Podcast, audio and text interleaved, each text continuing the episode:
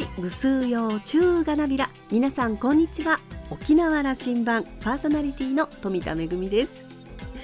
このところ SNS にはああ日さよ寒いよというつぶやきが続きましたね。全国的にも冷え込んで私は一番寒い時に大阪にいたんですが、え、雪が降りまして今年初めて積もった雪も見ました。本当にあのまあ綺麗な光景でもあるんですけれども南国育ちにはさすがに寒さが応えました。そんな中でも沖縄では桜が咲いて桜祭りも各地で開催されています。日本一早い春を楽しみましょう。さあ沖縄羅針盤今日も5時までお届けいたします。どうぞお付き合いください。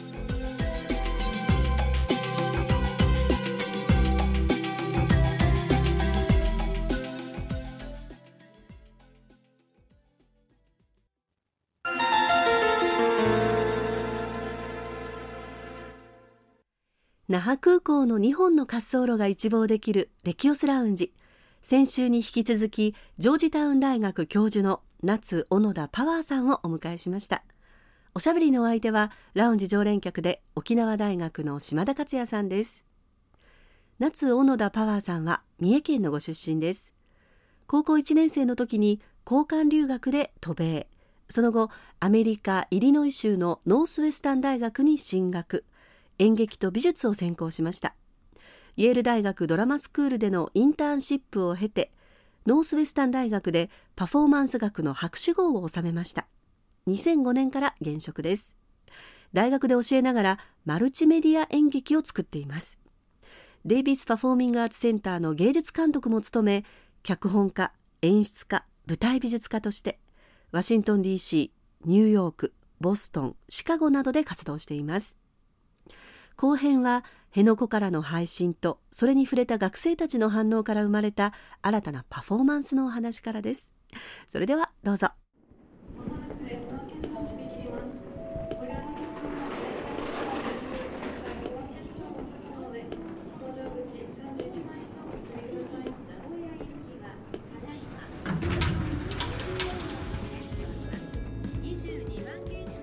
えー、日本で言えば日本政府のお金で沖縄の海を埋めて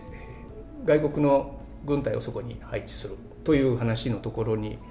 座り込みの反対をしている人たちがいるわけで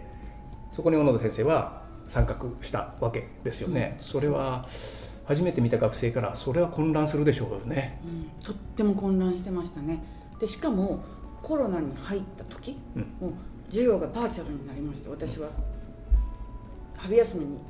自宅に帰ったらもう学校に戻れなくなりました。もうただでさえ混乱してる時にそんな混乱する情報を私は配信してしまったわけなんですがでも私はその反応がとても心強くてでそれで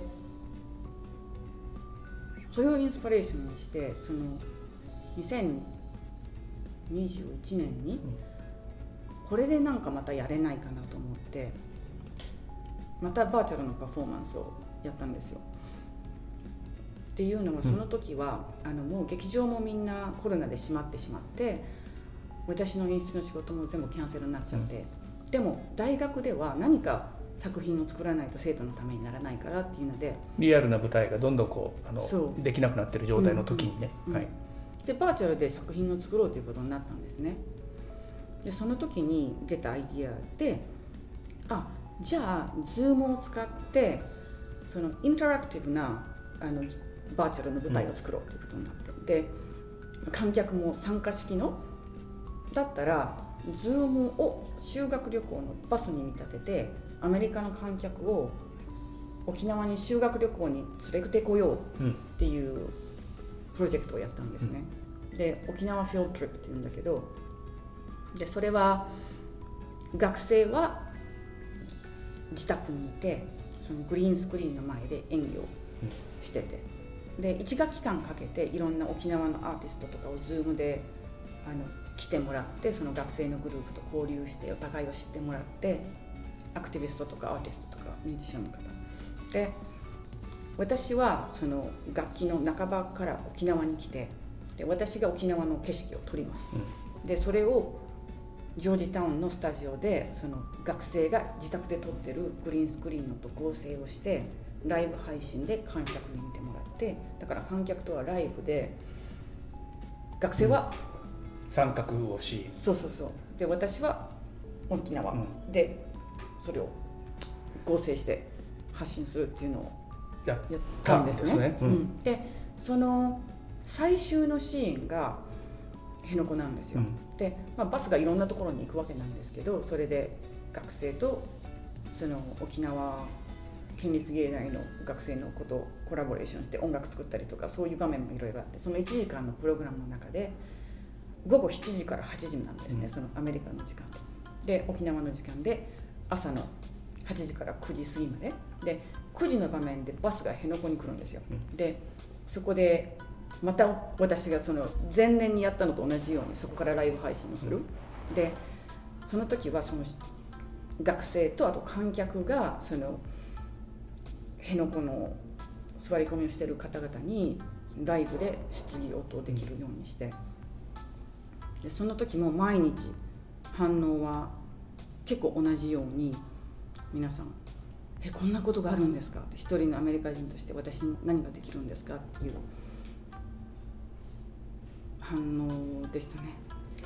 その時も機動隊も登場したんですか？あしましたね。ううん。ん、そう。でその時はねもうコロナだったので強制排除っていうかその担ぎ上げるのはもうしてなくって、もう動いてくださいね動いてくださいねって言ってあのみんなが動くっていう感じだったですね。なるほど。あの普段はえリアルな舞台を演出している小野田先生が、まあ、あのコロナ禍だったからなんだけども経験としてリアルな空間で距離がある中でも、えーそのコンテンツ作品を作り上げるということを経験なさったわけですね。そうですね、うんうんこれ活かせますよね。そうですね私は結構あのまあリアルがってか対面の舞台ができないっていうのはとても悲しかったんですが、かえってそのことでいろんなことをいろんな発見と発明があったんですね。で今までそのよその国の方たちと、うん、協力して作るとかいうのは大変資金がいって時間もかかったんですがこうやってあバーチャルでいろいろでき,、うん。できてしまう。でそのうちの学生とそのミュージシャンの方とかもとっても仲良くなったんですよ。でなのであこうやっていろいろ作れるなと思ってこれからの経験に生かせると思いますね。こういう質問させてください。そのアメリカとうん沖縄との関係ですよね。あのタクシーに乗られたところから始まったんだとおっしゃったけども、はえっ、と多分あの軍属として軍人として来られたんじゃないですかね。その方は。そうですねねうん、そうですえっ、と統計上とか計算すると全米に450万人ぐらいおられるんじゃないですかね。うん沖縄にあのまあ半年以上というか滞在して勤務経験があるような人。これすごい数字で。だからアメリカ人の中で沖縄と特にあのミリタリーの中ではみんな知ってるわけですよね。そうですねこれ一つ、あまああの学生諸君はそれは分からないでしょうけどねあのうん認知度は低い、これもすごく意味を持ってると僕は思っていてアメリカ人にとってあの沖縄という存在は軍属軍人さんを中心に知ってるということが一つありますよね。そうですね実はそのフィールドトリップに参加した学生の中に一人あのその時1年生だった女の子がいて、で彼女は両親が空軍に勤めてて、で小さい頃は沖縄で育ったんですよ、あの基地の中で。で彼女はもう沖縄がとっても好きで自分の生まれ育ったところと思ってるんですね。で彼女ももう空軍に入ることになってて、で大学卒業したら行くんですがででもその沖縄との複雑な軍との複雑な関係をあまり考えたことがなかったんですよ。でこのフィールドトリップに参加してで私がいろいろアクティビストの方とかも Zoom で呼んだりしたんでもう彼女はとっても葛藤があってちょっとかわいそうなんだけどちょっと苦しんだんだけど私がこのプロジェクトに参加していいのかとかね。で特に座り込みの場面なんかは、じゃあ私はその場面には自分の画面は消しますねとか言ってあの本当に葛藤があったんだけどでも本当に沖縄が好きでもう沖縄の人たちのためになりたいと思ってる、うん、とても素敵な若い女性なんですよ。で彼女のような人がその空軍にいるっていうことで沖縄のためになるんじゃないかなと私は思います。うん、あの本田さんおっしゃったまずは知ってもらうということご自身もそうだったように知るということの大切さまずそこからじゃないととあの考えいろいろ出てくるとしてもまず知るということの一歩も、まあ、足りなすぎるのでそれをやるということはとても大事なことだと僕は思ってるんです。うん、そうですね、まあ、私にできることは限られているので、うん、でも知らせることはできるんですよ、私は。まあ、教育者でありそのお話を他に伝えるっていう仕事をしてるのでそれなら私はできると思ってやってます。うん、それもすごくあのってみれば大切なあのこれから将来を担うような人たちに伝えるような機会も多くお持ちですしね。そうですね、うん、これからですけども、はい、あの2022年での沖縄をもう一回深めておられて、はい、また新しい、えーと、発想も持ち帰られてどんなことをひらめいて行動なさろうというふうに今考えております？そうですね。またいろいろあるんですけど、うん、これも。うんフィールドトリップに参加した学生のみんながあれはとっても楽しかったし、うん、興味深かったから毎年やろうよっていう学生がいるんですね。でも学生は卒業しちゃうから。じゃあこれを対面式でやれないかなって私は考えてましてそのバーチャルじゃなくてその劇場でライブでやる。で劇場の観客全員を修学旅行にアメリカの観客を沖縄に連れていくっていう感じでできないかなって考えてまして。ででそれはあでも実際できますよね、うん、そのバーチャルと対面をうまく組み合わせて例えばその最後の場面はやっぱり辺野古でそのでもライブ配信で舞台上に辺野古の方がいる、うん、ボディがいるわけじゃなくてその画像にいるんだけど、はい。うん、でも観客と生でこう応対ができる？だから毎日違うものができる。で沖縄のアーティストの方もこう生の役者さんとその組み合わせてなんかできるんじゃないかな。でそれは思いますね。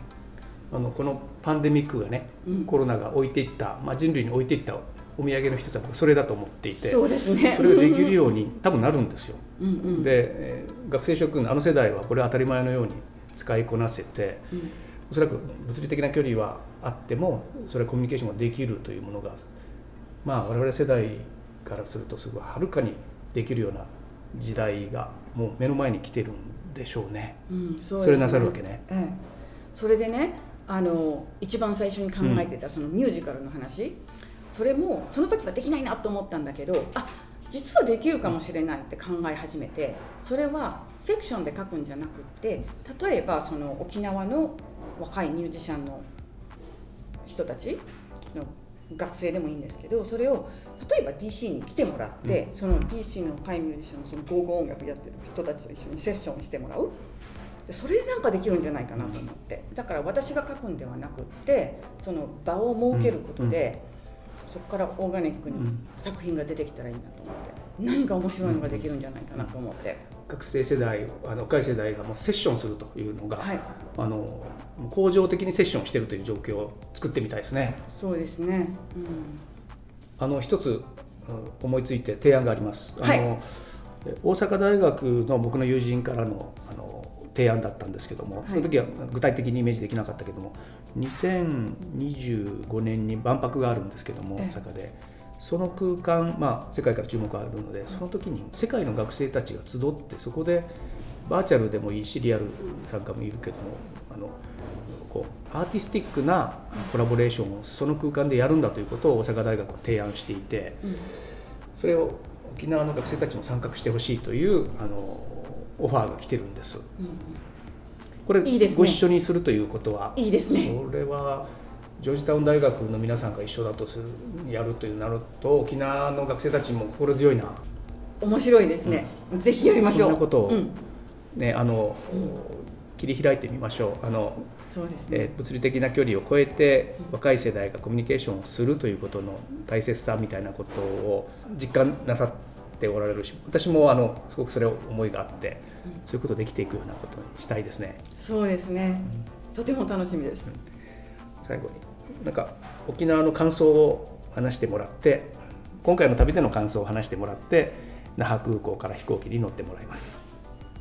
そうですね。今回も本当に偶然ないろんな出会いがありまして今回ねとても素敵な宿に泊まったんですよ、あの名護にあるへそっていう宿なんですがそのオーナーの方と管理人さんの方もアクティビストの方で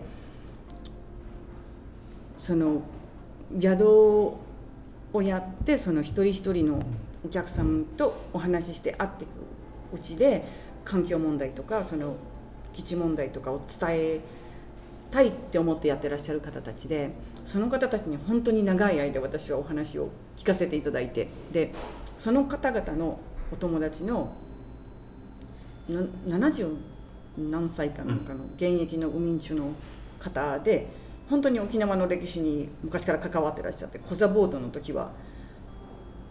車を炎上させてたとかそういう過去のある方なんですがいろんなお話を聞かせていたそのそれは本当に偶然にあただそのや Airbnb で撮ったんですがそのあの写猫の写真があったからそこに決めたんですけど。で本当に沖縄に来るとそういう偶然な出会いが多いんですよ。でまたいっぱい宝物とその、人とのつながりがこの旅でできたなと思ってます。通ってください。はい、通います。歓迎しますので、うん、あのもう沖縄病重症なので。あの富田恵さんに一言。あ恵さん。あの今度はワシントン DC でお会いしましょうね。一緒に何か作りたいしあの一緒にお芝居とかもご一緒したいです。じゃあ気をつけてワシントンにお帰りください。はい。ありがとうございました。ありがとうございました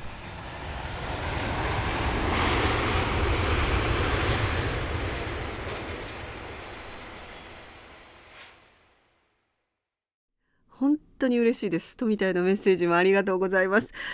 ワシントン DC 訪ねてぜひあのジョージタウン大学の学生の皆さんにもお目にかかれたらなと思ってますし何かご一緒できれば嬉しいです。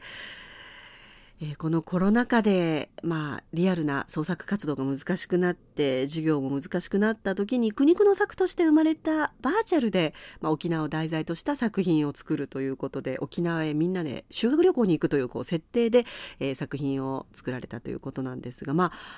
バーチャルだからこそ世界が広がる世界とつながることができるっていうのありますよね。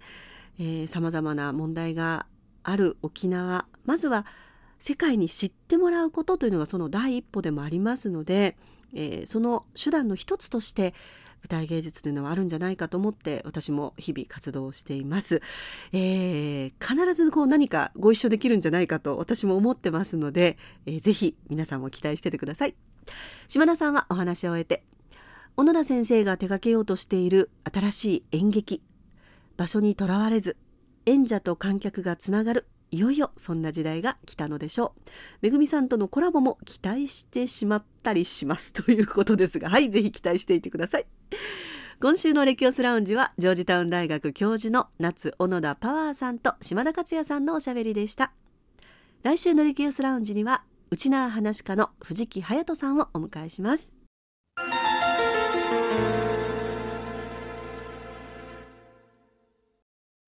めぐみのあしゃぎだよりのコーナーです。沖縄芝居研究会の皆さんによります舞台公演のご案内です。2月12日日曜日午後2時から国立劇場沖縄小劇場で百姓たちの旗の公演が行われます。若い皆さんが集まって非常にこう意欲的な作品作りを続けている沖縄芝居研究会の皆さん今回は朗読公演となります。活連間切りの雨割りと焼けな赤。百姓が豊かに暮らせる世界。百姓安堵の世を夢見て前世を敷いて民もまた二人を慕って手を取り合って琉球一の豊かな間切りを作り上げました。しかし高麗から入手した鉄の用途をめぐって2人はすれ違いを始めます。雨割りは戦のための武器。赤は生活のための農具をと、え、主張します。どちらの意見も民を思ってのことでした。百姓安堵の世はもう手に届くところまで来ていました。しかしまとまらないまま非常な運命が襲います。時の王小太久は首里をもしのぐ勢いで豊かになっていく活連を脅威の目として摘み取ることにしたのです。活連の民は立ち上がり雨割りのため百姓安堵の世のために旗を上げて戦いました。1994年に沖縄芝居実験劇場において船越義章脚本後期領州演出によって舞台化された刺激を今回は敬意を込めて朗読劇としてお届けいたします。前利券は2500円当日券は3000円、えー、学生券もございます、えー、詳しくはですね沖縄芝居研究会のフェイスブックをご覧ください。2月12日日曜日午後2時から国立劇場沖縄小劇場で沖縄芝居研究会朗読公演百姓たちの旗の公演が行われます。ぜひお出かけください。めぐみのあしゃぎだよりのコーナーでした。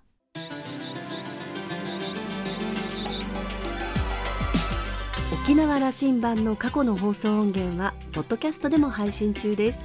さらに Spotify、Amazon Music、Google ポッドキャストにも連動していますのでお好きなサブスクリプションサービスでお楽しみいただけます。各サイトで沖縄羅針盤と検索してください。沖縄羅針盤今週も最後までお付き合いいただきまして一平二平でビルそろそろお別れのお時間です。パーソナリティは富田恵でした。それではまた来週。